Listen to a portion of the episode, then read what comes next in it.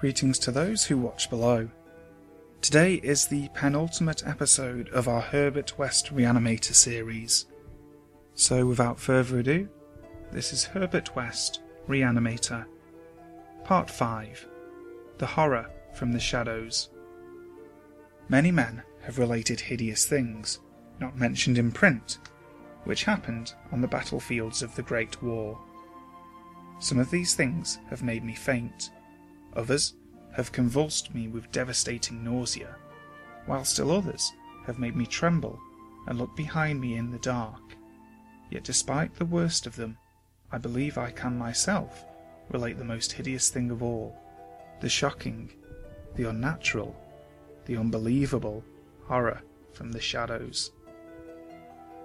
In 1915, I was a physician with the rank of first lieutenant in a Canadian regiment in Flanders one of many Americans to precede the government itself into the gigantic struggle.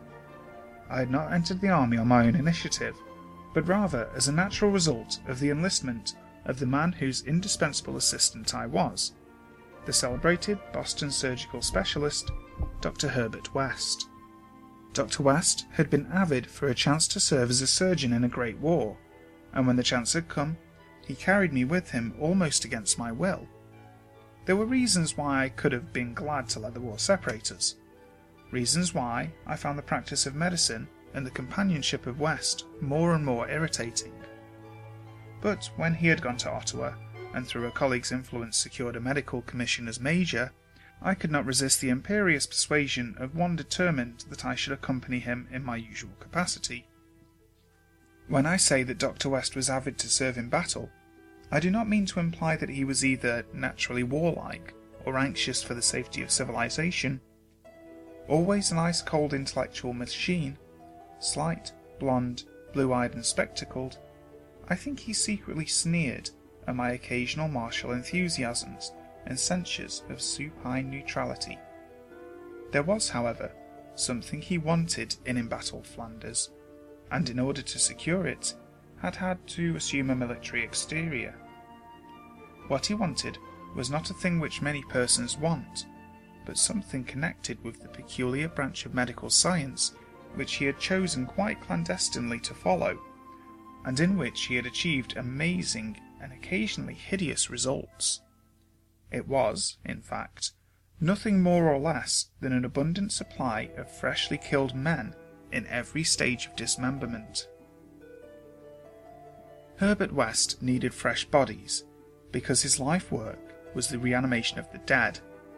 This work was not known to the fashionable clientele who had so swiftly built up his fame after his arrival in Boston, but it was only too well known to me, who had been his closest friend and sole assistant since the old days in Miskatonic University Medical School at Arkham. It was in those college days that he had begun his terrible experiments, first on small animals, then on human bodies shockingly obtained. There was a solution which he injected into the veins of dead things, and if they were fresh enough, they responded in strange ways. He had had much trouble in discovering the proper formula, for each type of organism was found to need a stimulus especially adapted to it. Terror stalked him when he reflected on his partial failures, nameless things resulting from imperfect solutions or from bodies insufficiently fresh. A certain number of these failures had remained alive. One was in an asylum, while others had vanished. And as he thought of conceivable yet virtually impossible eventualities, he often shivered beneath his usual stolidity. Weston soon learnt that absolute freshness was the prime requisite for useful specimens, and had accordingly resorted to frightful and unnatural expedients in body snatching.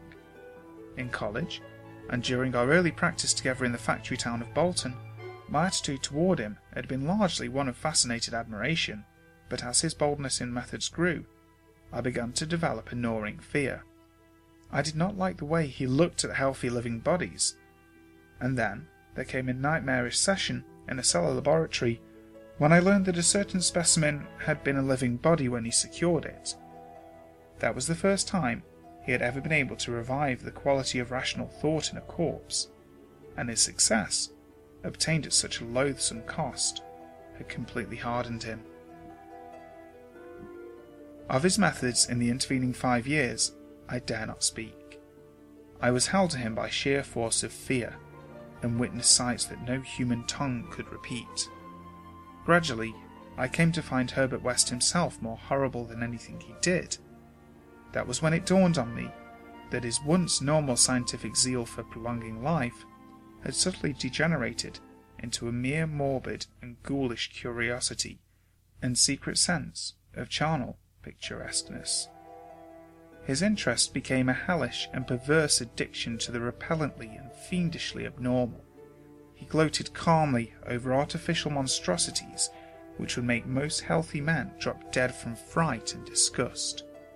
He became, behind his pallid intellectuality, a fastidious Baudelaire of physical experiment, a languid Elagabalus of the tombs. Dangers he met unflinchingly, crimes he committed unmoved. I think the climax came when he had his point proven that rational life can be restored, and he sought new worlds to conquer by experimenting on the reanimation of detached parts of bodies. He had wild and original ideas on the independent vital properties of organic cells and nerve tissue separated from natural physiological systems, and achieved some hideous preliminary results in the form of never dying, artificially nourished tissue obtained from the nearly hatched eggs of an indescribable tropical reptile. Two biological points he was exceedingly anxious to settle. First, whether any amount of consciousness and rational action be possible without the brain, proceeding from the spinal cord and various nerve centres, and second, whether any kind of ethereal, intangible relation, distinct from the material cells, may exist to link the surgically separated parts of what has previously been a single living organism.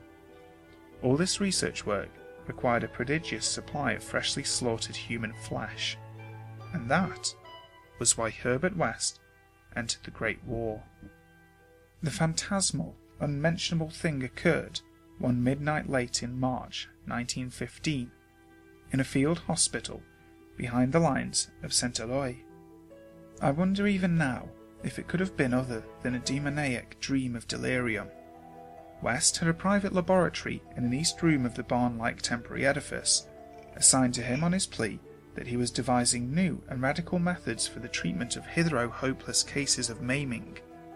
There he worked, like a butcher, in the midst of his gory wares. I could never get used to the levity with which he handled and classified certain things. At times, he did actually perform marvels of surgery for the soldiers, but his chief delights of a less public and philanthropic kind, requiring many explanations of sounds which seemed peculiar even amidst that babel of the damned. Among these sounds were frequent revolver shots, surely not uncommon on a battlefield, but distinctly uncommon in a hospital. Dr. West's reanimated specimens were not meant for long existence or a large audience. Beside human tissue, West employed much of the reptile embryo tissue which he had cultivated with such singular results. It was better than human material for maintaining life in organless fragments, and that was now my friend's chief activity. In a dark corner of the laboratory, over a queer incubating burner, he kept a large covered vat full of this reptilian cell matter which multiplied and grew puffily and hideously. On the night of which I speak, we had a splendid new specimen, a man at once physically powerful and of such high mentality that a sensitive nervous system was assured. It was rather ironic, for he was the officer who had helped West to his commission, and who was now to have been our associate. Moreover, he had in the past secretly studied the theory of reanimation to some extent under West. Major Sir Eric Morland Clapham Lee, DSO, was the greatest surgeon in our division, and had been hastily assigned to the St. Eloi sector when news of the heavy fighting reached headquarters. He had come in an aeroplane piloted by the intrepid Lieutenant Ronald Hill, only to be shot down when directly over his destination. The fall had been spectacular and awful. Hill was unrecognizable afterward, but the wreck yielded up the great surgeon in a nearly decapitated but otherwise intact condition. West had greedily seized the lifeless thing which had once been his friend and fellow scholar, and I shuddered when he finished severing the head, placed it in his hellish vat of pulpy reptile tissue to preserve it for future experiments, and proceeded to treat the decapitated body on the operating table.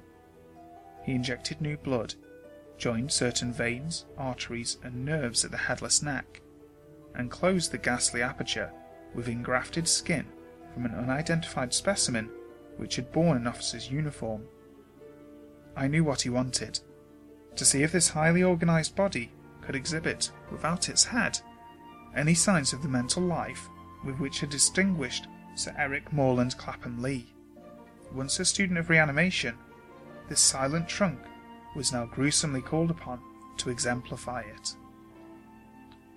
I can still see Herbert West under the sinister electric light as he injected his reanimating solution into the arm of the headless body. The scene I cannot describe. I should faint if I tried it, for there is a madness in a room full of classified charnel things, with blood and lesser human debris almost ankle deep on the slimy floor, and with hideous reptilian abnormalities sprouting, bubbling, and baking over a winking bluish green spectre of dim flame in a far corner of black shadows. The specimen, as West repeatedly observed, had a splendid nervous system. Much was expected of it, and, as a few twitching motions began to appear, I could see the feverish interest on West's face. He was ready, I think, to see proof of his increasingly strong opinion that consciousness, reason, and personality can exist independently of the brain, that man has no central connective spirit, but is merely a machine of nervous matter, each section more or less complete in itself. In one triumphant demonstration, West was about to relegate the mystery of life to the category of myth. The body now twitched more vigorously, and beneath our avid eyes commenced to heave in a frightful way. The arms stirred disquietingly, the legs drew up, and various muscles contracted in a repulsive kind of writhing. Then the headless thing threw out its arms in a gesture which was unmistakably one of desperation, an intelligent desperation, apparently sufficient to prove every theory of Herbert West. Certainly, the nerves were recalling the man's last act in life, the struggle to get free of the falling aeroplane. What followed, I shall never positively know. It may have been wholly a hallucination from the shock caused at that instant by the sudden and complete destruction of the building in a cataclysm of German shell fire. Who can gainsay it, since West and I were the only proved survivors? West liked to think that before his recent disappearance, but there were times when he could not, for it was queer that we had both had the same hallucination. The hideous occurrence itself was very simple, notable only for what it implied. The body on the table had risen with a blind and terrible groping, and we heard a sound. I should not call that sound a voice, for it was too awful, and yet its timbre was not the most awful thing about it, neither was its message. It had merely screamed, Jump, Ronald! For God's sake, jump! The awful thing was its source. For it had come from the large covered vat in that ghoulish corner of crawling black shadows. Brimstone here again. Hope you enjoyed today's story. Part 6 will be coming soon for Herbert West, which is unfortunately the end of the series. If you guys have a particular fictional story that you'd like me to read or a particular creepypasta, please let me know. I'd love to see what I can do in the future. I do have a couple of creepypastas and subscriber submissions waiting and ready to go. Um, they will be coming in the next couple of weeks. I do apologise um, for any delays in videos. I'm super, super busy at the minute. Um, I just hope you enjoy what I put out. Please remember to like, share, comment, and subscribe. And until next time, sleep tight.